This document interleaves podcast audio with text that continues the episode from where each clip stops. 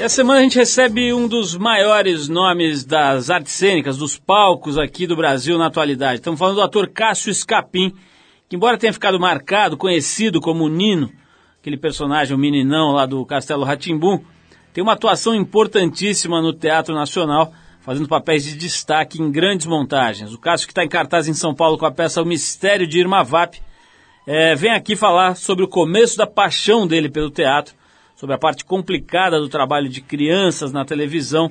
Vai comentar um pouquinho com a gente, inclusive, sobre esse assunto aí da Maísa, né? Aquela garotinha lá que trabalha com o Silvio Santos. Vai falar sobre a peça que ele encenou com Paulo Autran, sobre o personagem gay que ele fazia na novela da Globo. Enfim, um monte de coisa legal, a participação dele na novela dos vampiros lá na Record. Cássio Scapin, hoje com a gente aqui. E hoje também trechos da entrevista que a gente fez com o escritor Ferrez, que lançou essa semana o documentário Ferrez: Literatura e Resistência, na abertura do seminário Antídoto, que trata sobre produção cultural em áreas de conflito. Nós vamos começar o programa agora com o pessoal do Trashmen, grupo de surf rock, que fez muito sucesso na década de 60. A faixa é um clássico que a gente tocava aqui no começo do programa, 25 anos atrás. Uma música com uma letra completamente sem pé nem cabeça, Surfing Bird. Essa música era, inclusive, vinheta, que era a abertura do nosso programa nos longínquos anos 80. Depois dos caras do Trashmen, tem o Ferrez, esse sim que escreve coisas com pé, cabeça e muito talento. Surfing Bird, então, e a gente já volta com o Trip.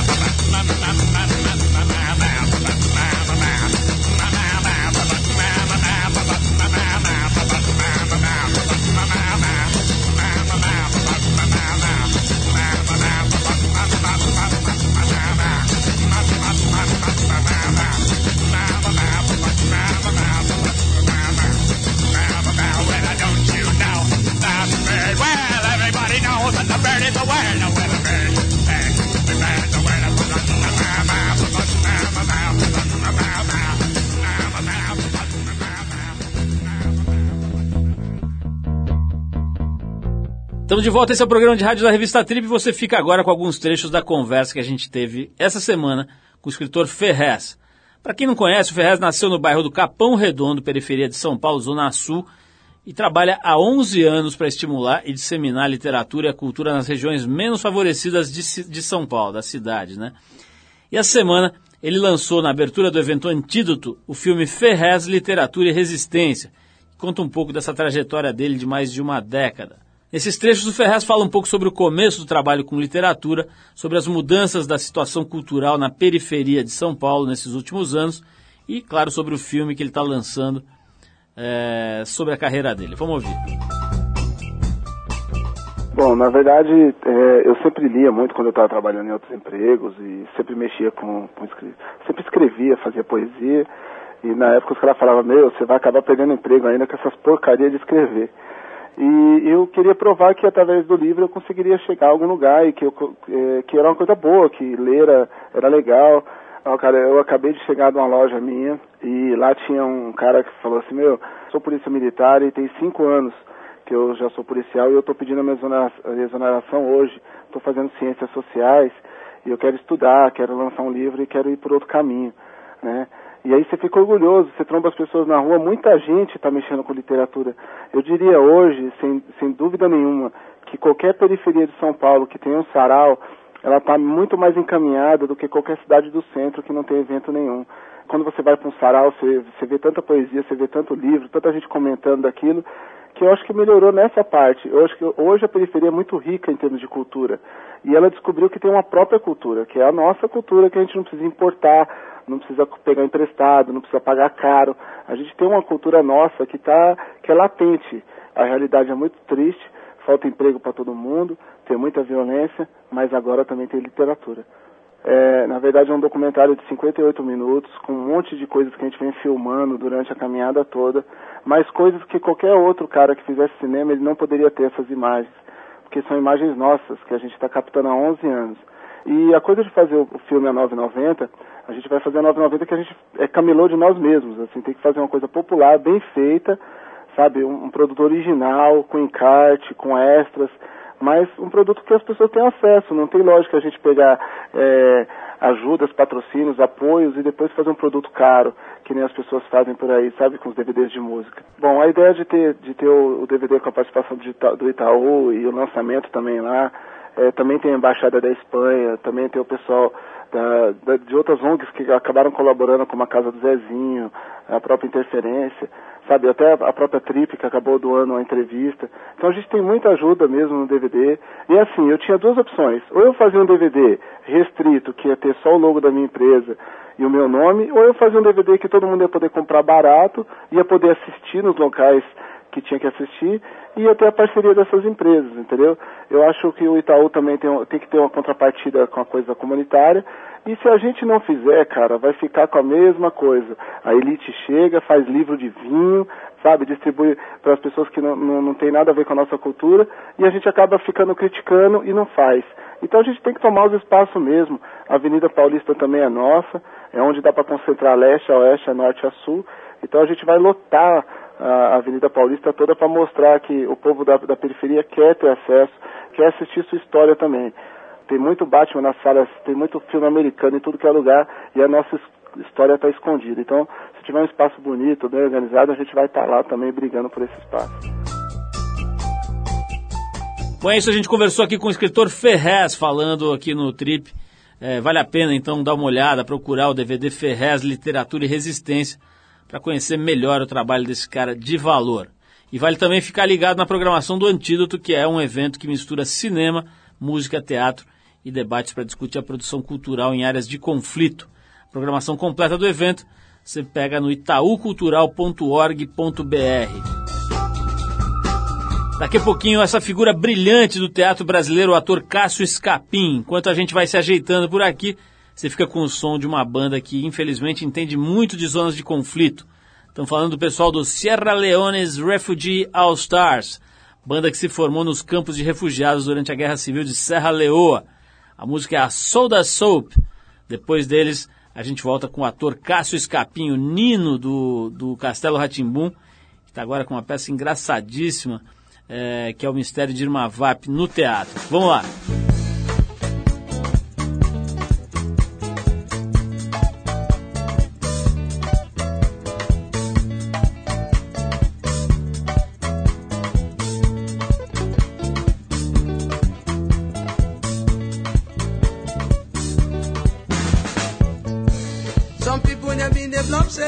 They want sweet soda soap. Some people that been developed say they know they want sweet soda soap. Soda soap they put them close up. It they give them crock crock. Some people that been developed say they know they want sweet soda soap. Some people that been developed say they know they want sweet soda soap. Soda soap they put them close up. It they give them crock crock. Who that they want spend money? Buddha they want Rexona, Buddha they want Sarah soap, Buddha they want sweet flock soap, Buddha they want sweet Ipia oh. So so sad soap. Molly country down banana kaide so mama. Molly country down banana kaide so papa. Everybody don't turn up oh. So so that so. Mommy I just a pop line. So so so that so. I like you, it's a pop line. So, so, so, la, so. Young boy, that's a pop line. So, so, so, la, so. Now, so they say. So, la, so. Ah, so, la, so. All they show back. So, la, so. Even men, malaria. Now, so they say. So, la, so. Ah, so, la, so. All they rastaman. So, la, so. Even men, malaria.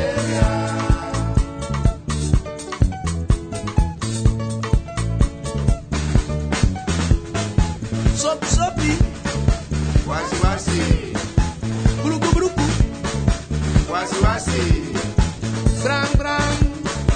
Wasi, wasi. Soap, soapy. Wasi, wasi. Buruku, buruku. Wasi, wasi. Brang, brang. Sapwe. Wasi, wasi.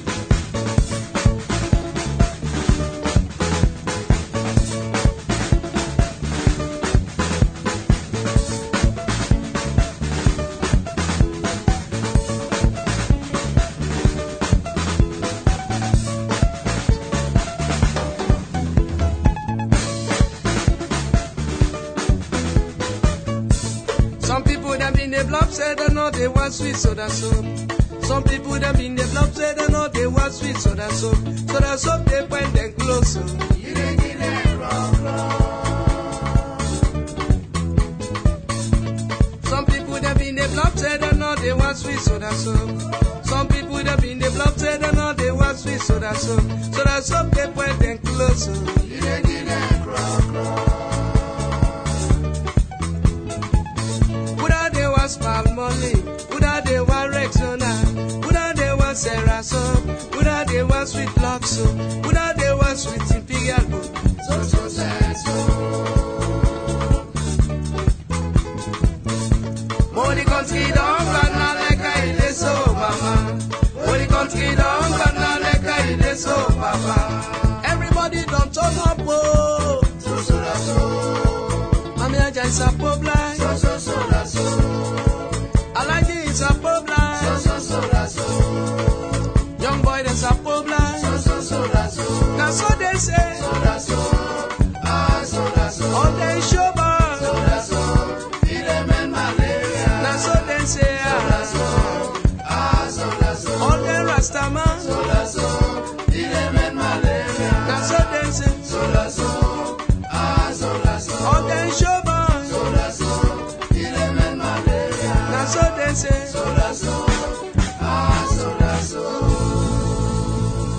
Alô, você está no Trip FM. Estar no Trip é uma verdadeira viagem.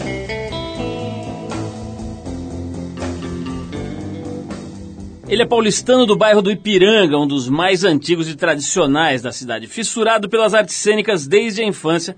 Já aos 12 anos ele costumava dar umas fugidas de casa, sem avisar os pais, e rodar os teatros da cidade em busca de boas peças, mesmo aquelas impróprias para a sua tenra idade. A transição da plateia para o palco começou aos 16 anos, quando ele entra no Teatro Escola Célia Helena, uma das mais importantes instituições de ensino de artes aqui do Brasil.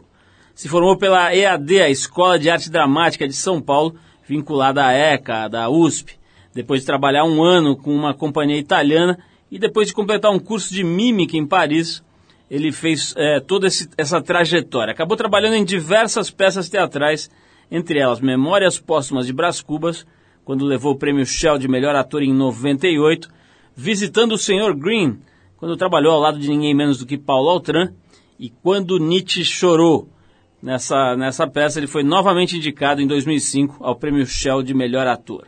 Embora sua atenção se concentre bem mais nos palcos teatrais, e já passou por quase todas as emissoras de televisão do Brasil, entre elas Cultura, SBT, Band, Globo e Record, onde atuou, aliás, recentemente na novela Os Mutantes. Estamos falando do eterno Nino do Castelo Rá-Tim-Bum, o ator e diretor Cássio Scapin, que atualmente Está em cartaz aqui em São Paulo, no Teatro Shopping Frei Caneca, com a peça O Mistério de Irma Vap. Cássio, é um prazer te receber aqui. Prazer estar aqui. Muito legal a gente poder conversar com você aqui direto e saber um pouco dessa tua trajetória aqui já extensa, né? Você está com 44 anos, já rodou legal.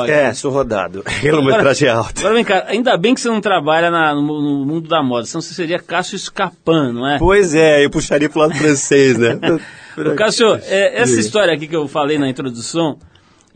não tem jeito, né, cara, de não te associar. Por mais que você tenha feito trabalhos importantíssimos, premiadíssimos e tal, o tal do Nino colou que nem uma sarna, um gato angorá cravado aí na sua cabeça, né? Nas minhas costas. Como é que é? Isso aí enche um pouco o saco, você ficar meio associado a um personagem? Olha, é claro que sempre você tem uma dificuldade, né?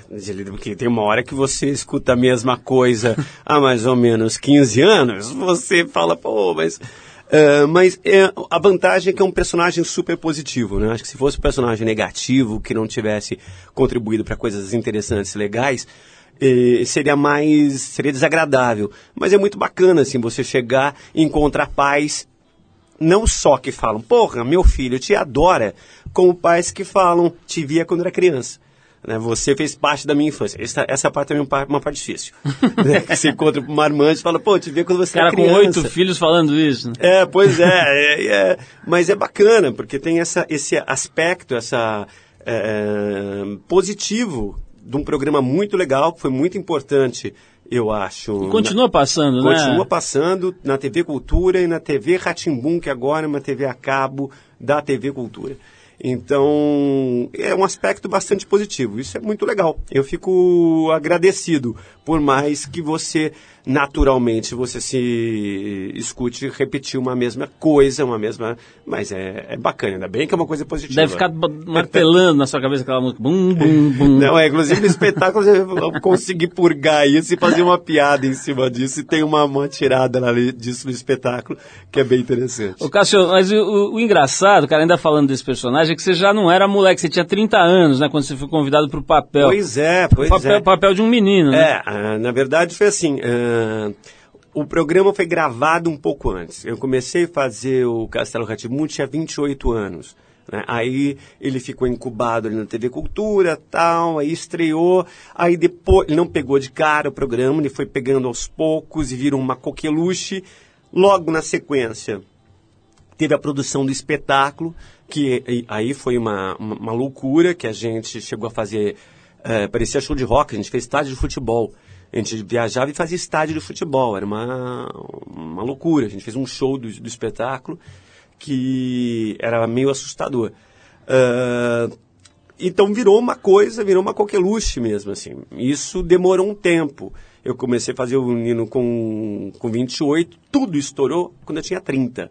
Né, e virou a coqueluche a partir dos 30 anos. Mas deve ser mais complicado para os moleques, né, da época. Outro dia eu vi a matéria, um já tá barbudo, já outra menina já tá uma senhora, quer dizer, tô exagerando um pouco, mas isso deve ser meio mais complicado, né, quando você fica famoso criança e então, depois... eu acho que sempre essa questão da...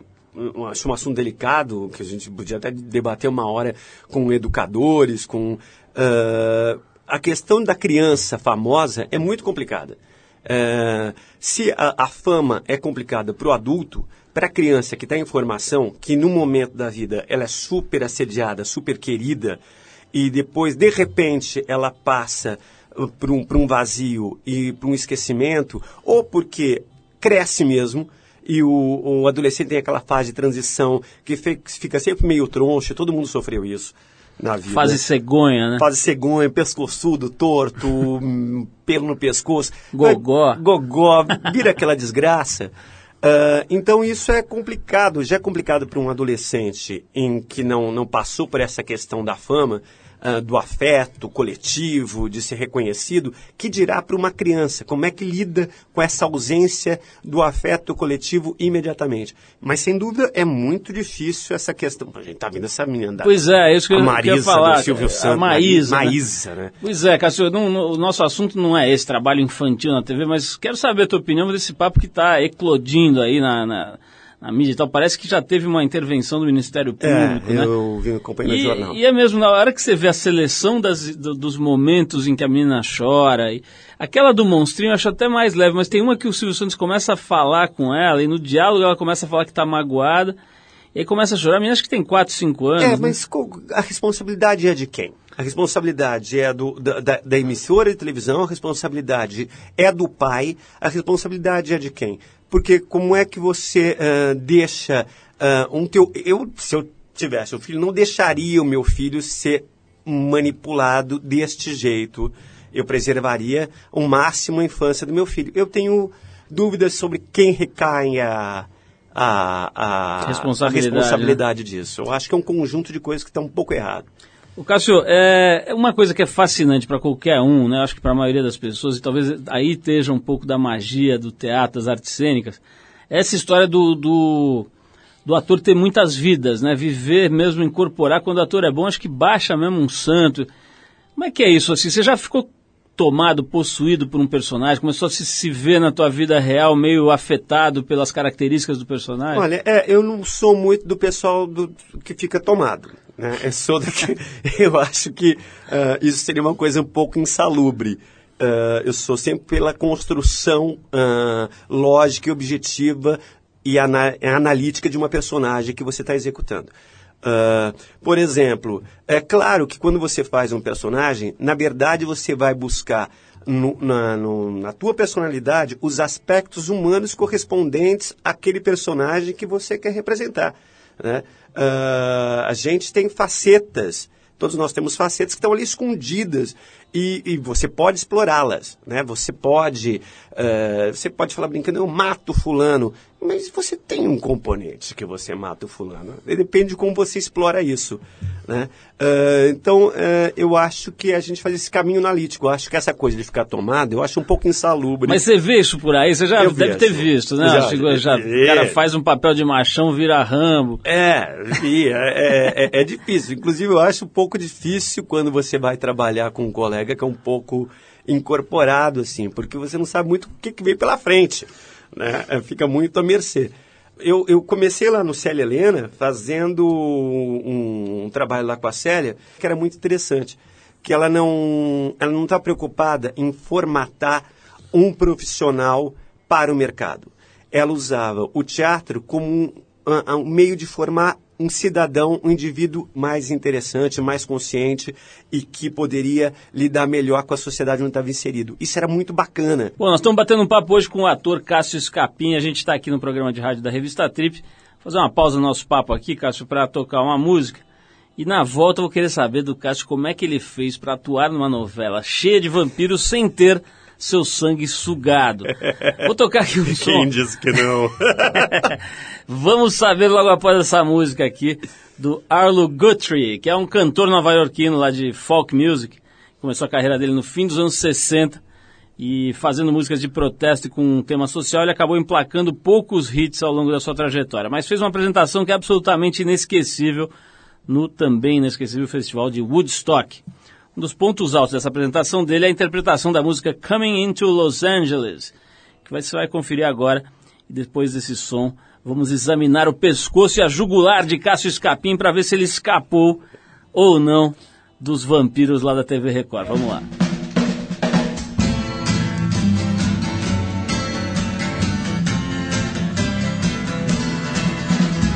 Coming in from London, from over the pole, flying in a big airliner, chicken flying everywhere around the plane. Could we ever feel much finer? Coming into Los Angeles, bringing in a couple of keys. Don't touch my bags if you please, Mr. Customs Man. And there's a guy with a ticket to Mexico. No, he couldn't look much stranger. Walking in a hall with his things and all, smiling said it was a Lone Ranger. Coming into Los Angeles, bringing in a couple of keys.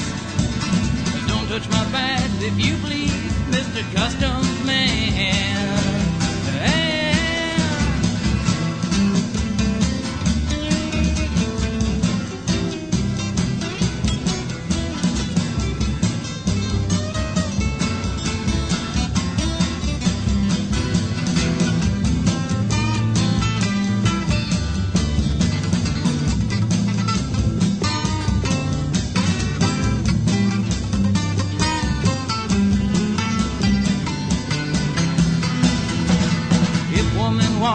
sitting on the moving floor, tripping on the escalator. Every man in the line, and she's blowing his mind, thinking that it's already made her. Coming into Los Angeles, bringing in a couple of keys. Don't touch my bags if you please, Mr. Customs Man.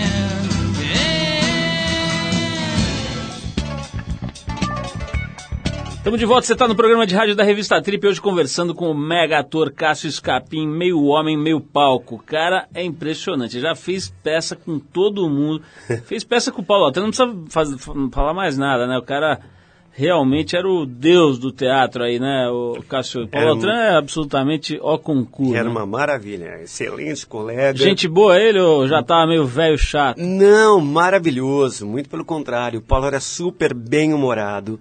Era divertidíssimo, não deixava o espetáculo cair numa rotina, sempre fazia uma brincadeira, uma surpresa. No primeiro dia do espetáculo, estava estreando, estava tenso, em pânico, no palco com o Paulo. Imediatamente entrei em cena, ele começou a piscar só com o olho, olhando para trás e piscando sua coisa, ele tá pegando fogo em alguma coisa. Você não sabia se ele tava brincando ou tendo um AVC. Pois é, velho. O Paulo era divertidíssimo. Adorava o Paulo. O Cássio, vamos falar justamente desse seu ecletismo. Você vai lá, faz uma peça com o Paulo Autran, depois faz um espetáculo com um menininho, Nino, lá do Rá-Tim-Bum, e logo em seguida tá na novela dos vampiros da Record. Não dá uma pirada na cachola, não? Ué, mas o mais divertido é isso, né? É você poder variar, você fugir da tua vida cotidiana, fugir do teu percurso. Mas você ficava fugindo de vampiro lá na novela.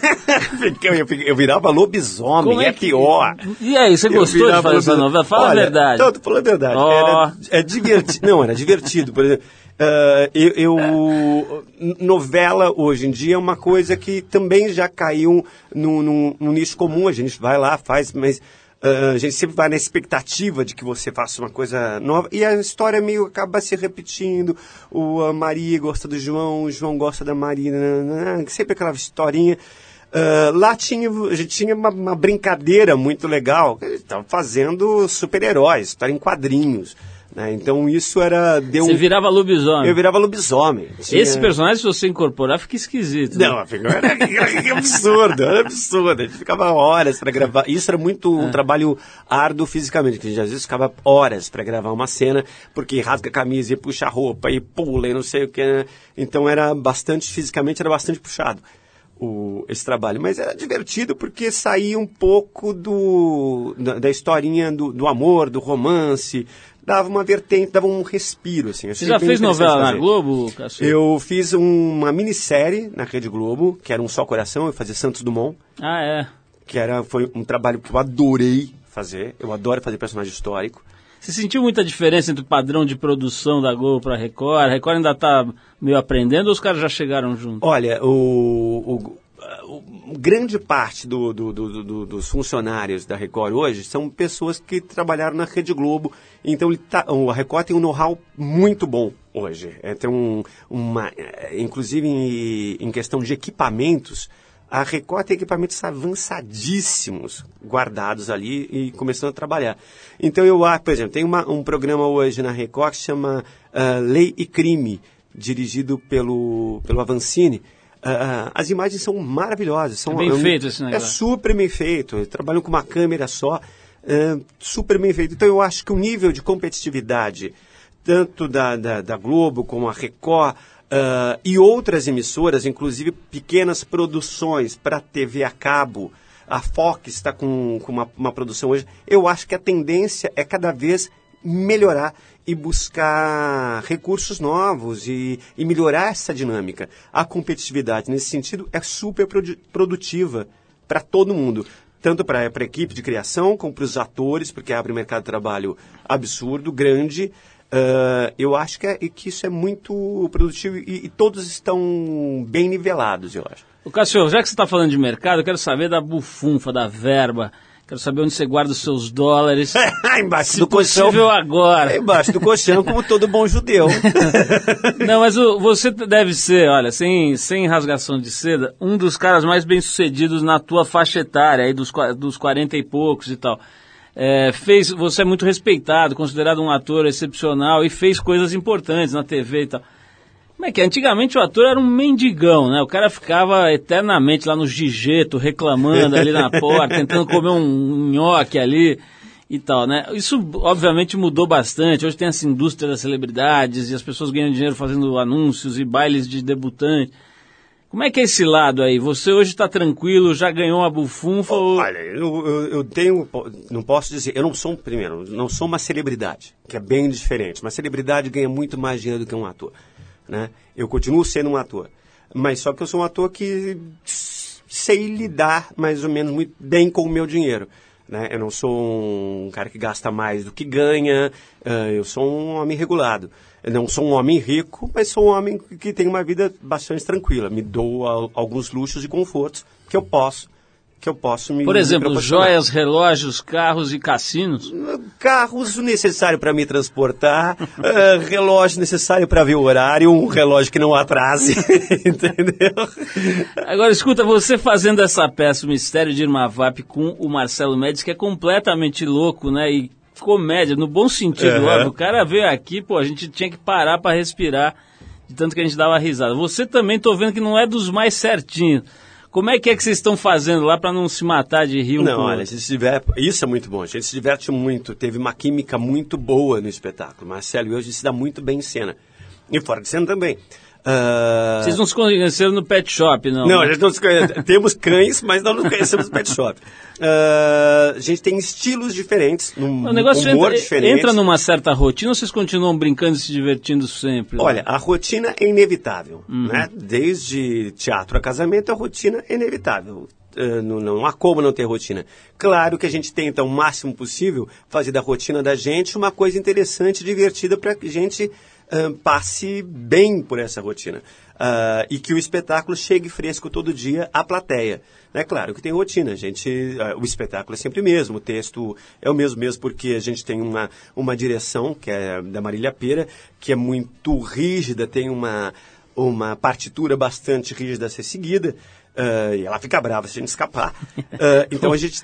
O Marcelo nos brindou com uma rápida imitação dela aqui, que a gente quase caiu no chão. Então a gente se mantém bastante fiel ao trabalho, mas a gente se estimula diariamente, claro, com tiradas novas. Às vezes é uma respiração, uma olhada que você dá diferente para o companheiro em cena, e isso já é um frescor, né? A gente tenta fazer do trabalho da gente uma coisa sempre viva. Cássio, eu estou vendo aqui nas informações que a gente levantou. Você fez essa novela A Lua Me Disse, não fez? Da Globo? Eu fiz A Lua Me Disse, era do Miguel Falabella. O personagem Samovar, é isso? Samovar, que era uma bichona. Vamos falar dessa bicha louquíssima, Samovar. Eu lembro vagamente aqui, mas tem uma história que eu quero explorar, que é o seguinte. Pô, o Brasil ainda está... Por mais que a gente tenha essa fama e queira ter essa fama de liberadíssimos, né? Não tem nada de liberado aqui, liberado. A gente está bem travadinho, inclusive. Vou querer falar disso, como é que é encarnar um personagem gay numa TV de mega exposição, né? Pô, os caras chegam a falar com 30 milhões de pessoas e tal. Vamos falar disso, mas antes vou tocar uma música aqui, pra gente dar mais uma pausa, que é do Lenine. A gente separou a música É Fogo, em homenagem a esse esforço de fazer um papel gay com dignidade aqui no Brasil. Essa música está no mais recente álbum do Lenine, o Labiata, que foi lançado no fim do ano passado. Depois do Lenine a gente volta para saber se Cássio Scapin se safou bem dessa tarefa árdua de representar uma bicha louca na TV Globo. Vamos lá.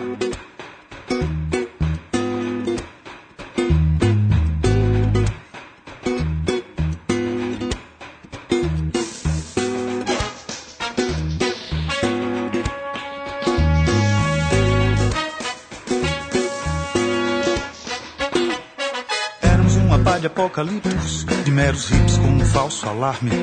Economistas, médicos, políticos apenas nos tratavam com escárnio. Nossas visões se revelaram válidas e eles se calaram. Mas à tarde, as noites estão ficando meio cálidas e um mato grosso em chamas longe arde. O verde em cinza se converte logo, logo É fogo, é fogo, é fogo. Éramos uns poetas loucos, místicos. Éramos tudo que não era ação. Agora são contados estatísticos os cientistas que nos dão razão.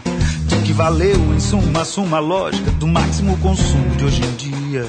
De uma bárbara marcha tecnológica e da fé cega na tecnologia. Há só um sentimento que é de dó e de malogo. É fogo, é fogo, é fogo, é fogo, é fogo, é fogo, é fogo. Doce, morada, bela, rica e única, dilapidada só como se fosses a mina da fortuna econômica, a fonte eterna de energias fósseis. O que será com mais alguns graus Celsius de um rio, uma baía ou um Recife? Ou um ilhéu ao léu clamando aos céus se os mares subirem muito em Tenerife? E dos sem água, o que será de cada súplica, de cada roubo? É fogo, é fogo, é fogo, é fogo, é fogo. É fogo, é fogo, é fogo.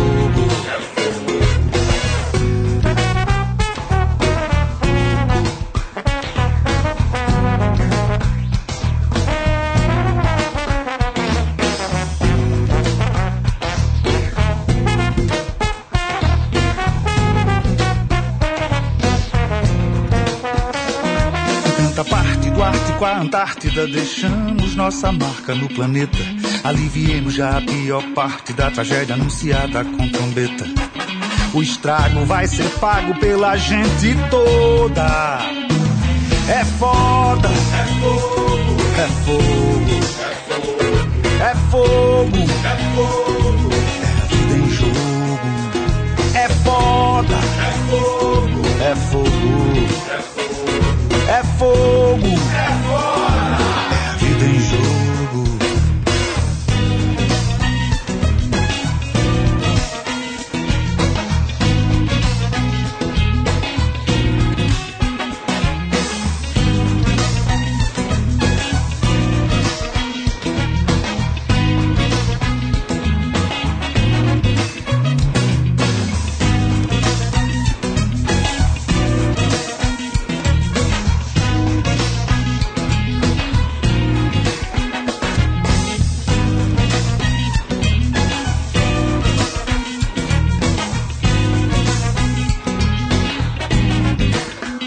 Você está no Trip FM. Legal, pessoal, estamos de volta no programa de rádio da revista Trip, hoje conversando com o ator Cássio Scapin. O cara conhece muito das artes cênicas e está levando a peça O Mistério de Irma Vap até o dia 28 de junho. Tem que ir logo aí, quem não viu ainda, tem que ir logo lá no Shopping Frei Caneca. Isso. O Cássio, fala. Por que essa peça, vocês vão completar 6 meses, que é uma como é que chama, uma trajetória, uma, como é que é o nome disso? Quanto tempo você fica no... Uma temporada. Uma temporada, exatamente, uma temporada bastante longa, né? Mas quando você fala do Mistério de Irma Vap, puta, o Lenine e o, como é que chama? O Neila Torraca. O Neila Torraca, eles ficaram décadas, né, fazendo esse negócio. Ficaram 12 anos. 12 anos fazendo a mesma peça. E eu imagino que vocês têm um bom público lá. Como é que é? Vocês não aguentam mais fazer? Chega uma hora que enche o saco? Ou tem mesmo coisa de contrato, de teatro e tal? Não é todo mundo, primeiro. Todo mundo tem coisa para fazer. Uhum. Né? Marcelo já tem novela engatada, eu tenho projeto novo. Todo mundo já está engatilhado com coisa para fazer. E hoje, também... o Mistério de Irma Vap ficou 12 anos atrás, há 15 anos. Certo. Né? Então, também, o mercado já era outro, né? O mercado se modificou bastante. A quantidade de ofertas que a gente tem de espetáculos, por exemplo, hoje em São Paulo, quantas peças tem em cartaz? Acho que mais de 20 peças em cartaz você tem.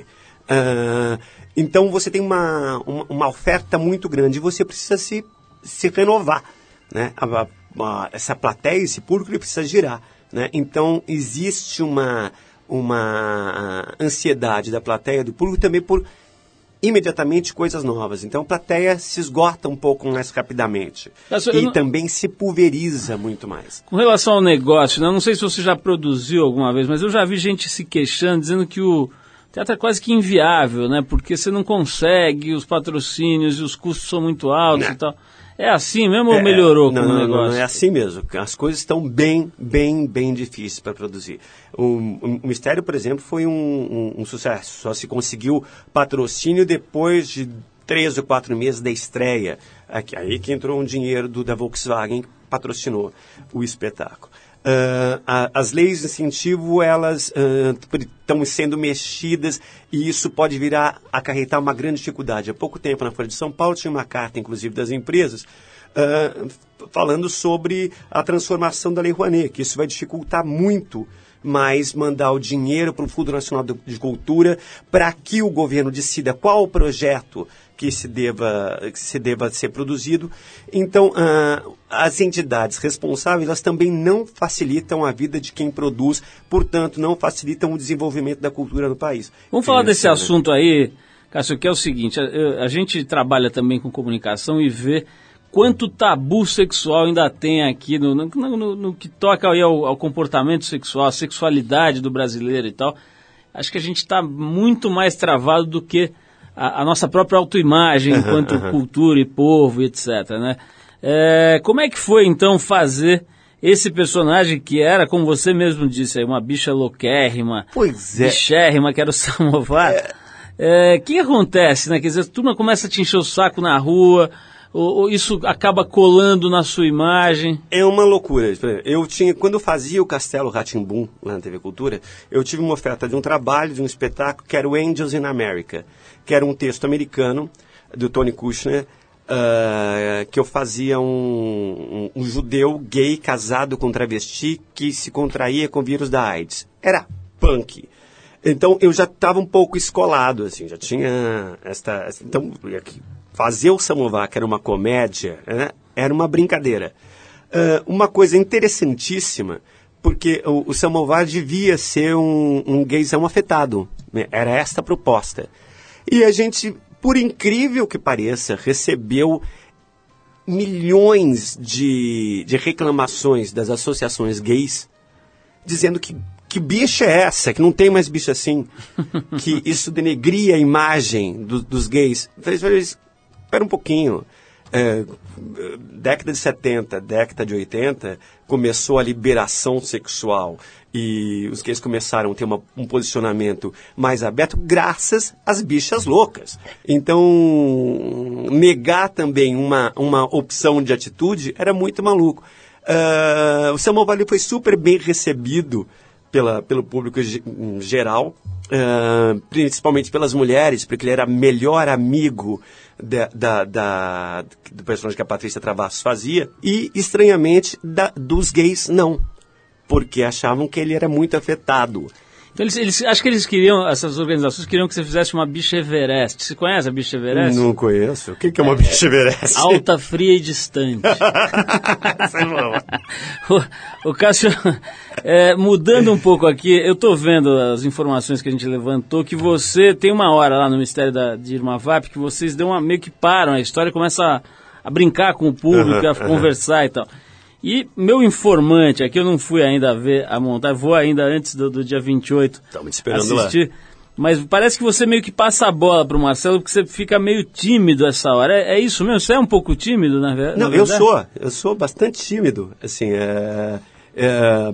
teatro para mim é uma beleza, ser ator para mim é uma beleza porque me defende muito, eu me boto na reserva, né? E uso uma máscara ali, e esta coisa de falar muito publicamente, de me colocar muito publicamente, assim, eu não gosto, eu não acho, eu gosto de manter minha privacidade, eu gosto de ficar mais quietinho mesmo. Os caras, essas revistas de celebridade, por exemplo, vivem te procurando e você dá uma raquetada neles? Olha, eu escapo, podendo, eu escapo de revistas de celebridade, escapo de game, que você tem que fazer para game, lá na Record, a gente às vezes tem que fazer, eu falo, olha gente, se for para dar uma entrevista, me chama, mas se for para fazer game...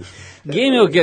Ir no programa e ficar os homens contra as mulheres? Isso, sei. Não tem vontade. Você tira o chapéu... não me faça isso, porque não gosto.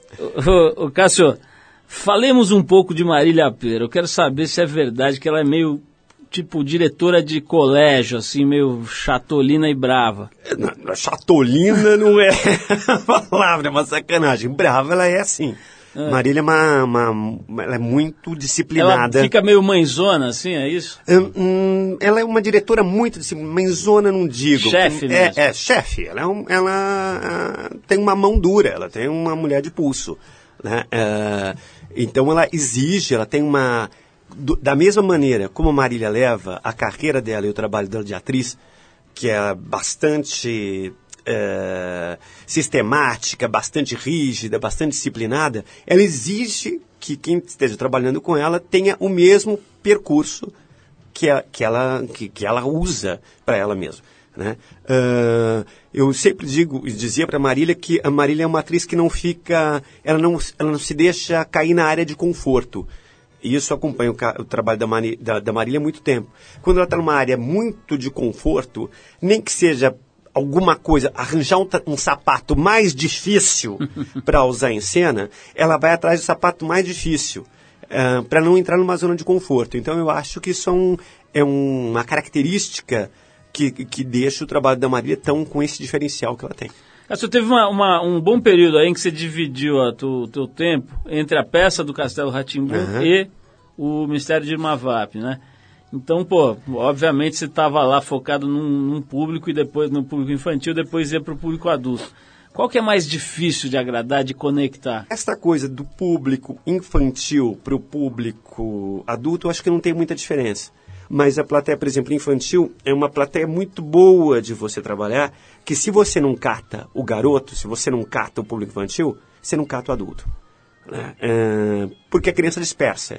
Se você não faz uma coisa muito interessante que prenda a atenção da criança, ela vai embora, ela vai correr com o coleguinha, ela vai fazer qualquer outra coisa. Então você tem que jogar uma carga de energia e disposição para manter o bichinho com você, né? Que isso te auxilia no teatro. Aí o teatro com o adulto acaba ficando um pouco mais fácil, porque o adulto já tem um foco de atenção mais direcionada, ele consegue prestar atenção numa coisa. E onde a criança é mais dispersiva. Então, se você captura a criança, o teatro infantil é um ótimo exercício. Se você captura a criança, você vai capturar o adulto. Bom, e tem a vantagem também que no infantil, acho que toca menos celular, né? Toca menos celular. Isso é um inferno, essa coisa do celular. É uma picada, falta de educação. Tanto no teatro como no cinema. Não, e agora tem o Blackberry, né? Quer dizer, o cara não toca, mas o cara fica ali dedilhando. Fica teclando. Pra quê, gente? É um momento de descontração. Desliga o aparelho. Cássio, vai acabar o Mistério de Irma Vap no dia 28 de junho. Ainda tem um tempinho legal aí pra quem ainda não viu poder ir lá, né? Quais são os dias lá no Shopping Frei Caneca? Sexta, às 21h30, sábado, às 21h e domingo, às 19h. A gente fica lá até dia 28.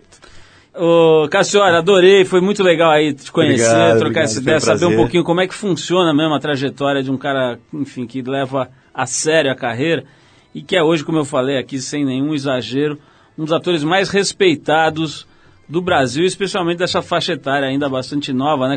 Considerando que os atores que são consagrados em geral são caras e mulheres mais velhos e caras na faixa aí dos 60, 70, você já está nessa turma muito mais novo e representando, fazendo papéis aí que são super marcantes, como você mesmo falou, né? Encontrando o pessoal na rua e dizendo, deve ser muito gostoso, né? Você fez parte da minha infância, da minha adolescência.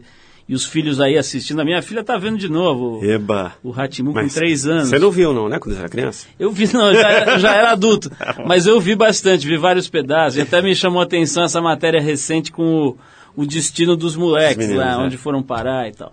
Enfim, parabéns. Muito obrigado. Obrigadíssimo. Prazer estar aqui. Muito legal. E a gente vai tocar uma música aqui que o Cássio certamente gosta, porque esse é um cara que é difícil alguém não gostar. Estamos falando do Carlos Santana. Ah, adoro. Guitarrista de mão cheia. A gente vai encerrar então o papo aqui com o Cássio, dedicando essa música para ele. Não é a música do Castelo Rá-Tim-Bum, mas é Spanish Castle Magic, do Jimi Hendrix, que a gente mostra aqui na versão do Santana.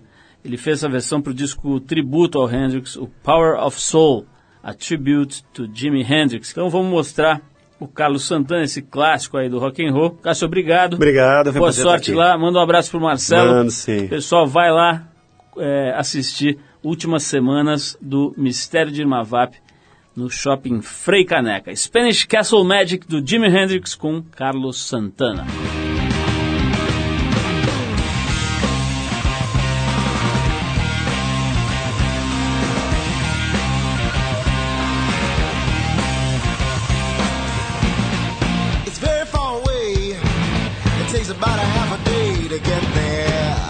would travel by dragonfly.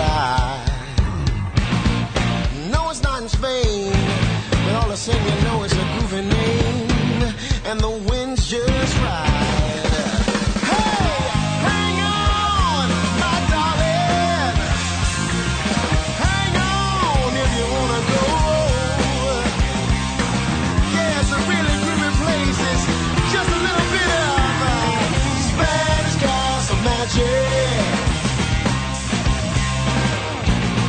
The clouds are really low, and they overflow with cotton candy and battlegrounds red and brown. When it's all in your mind, don't think your time on bad things. Just float your little mind around. Look out! Hang on, my darling. Hang on if you wanna go. Really, baby, just let me prove you with just a little bit of my Spanish Castle Magic. Spanish Castle Magic. Spanish Castle Magic.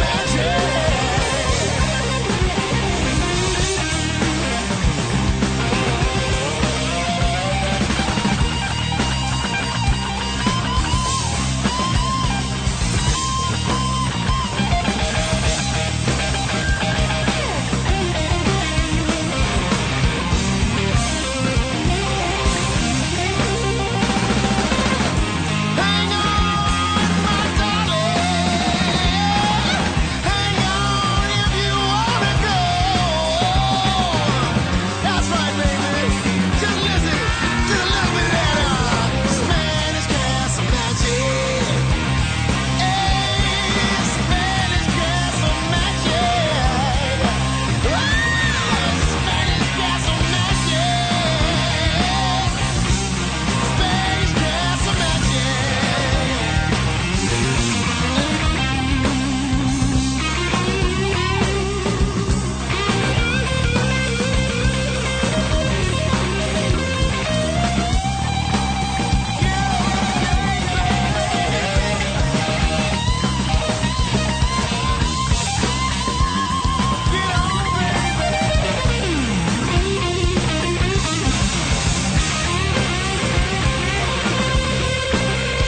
Magic.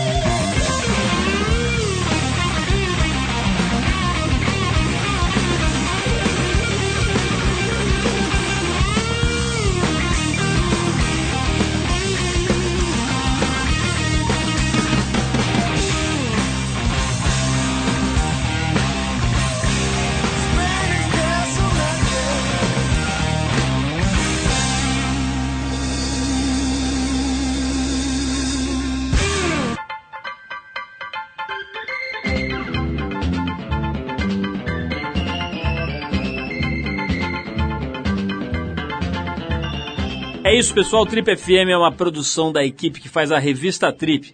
A apresentação é de Paulo Lima, participação excepcional e esporádica de Arthur Veríssimo, coordenação de Guilherme Werneck, produção e edição de Alexandre Potashev.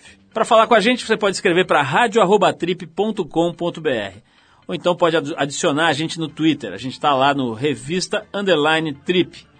Por ali, além de escrever para a gente, você pode ficar sabendo antes quem será o convidado da semana e pode, claro, mandar perguntas, críticas, elogios, sugerir músicas. Dá para fazer bastante coisa, interagir com a gente via e-mail e agora via Twitter também. Para quem perdeu o programa, quer ouvir de novo, quer ouvir numa hora especial ou mesmo quer conhecer melhor nosso trabalho, vai lá no trip.com.br, você vai ver tudo, inclusive dezenas, centenas de gravações desse nosso programa que completa 25 anos agora e que estão lá disponíveis para você ouvir no seu computador, no seu tocador de MP3, a hora que quiser, do jeito que quiser.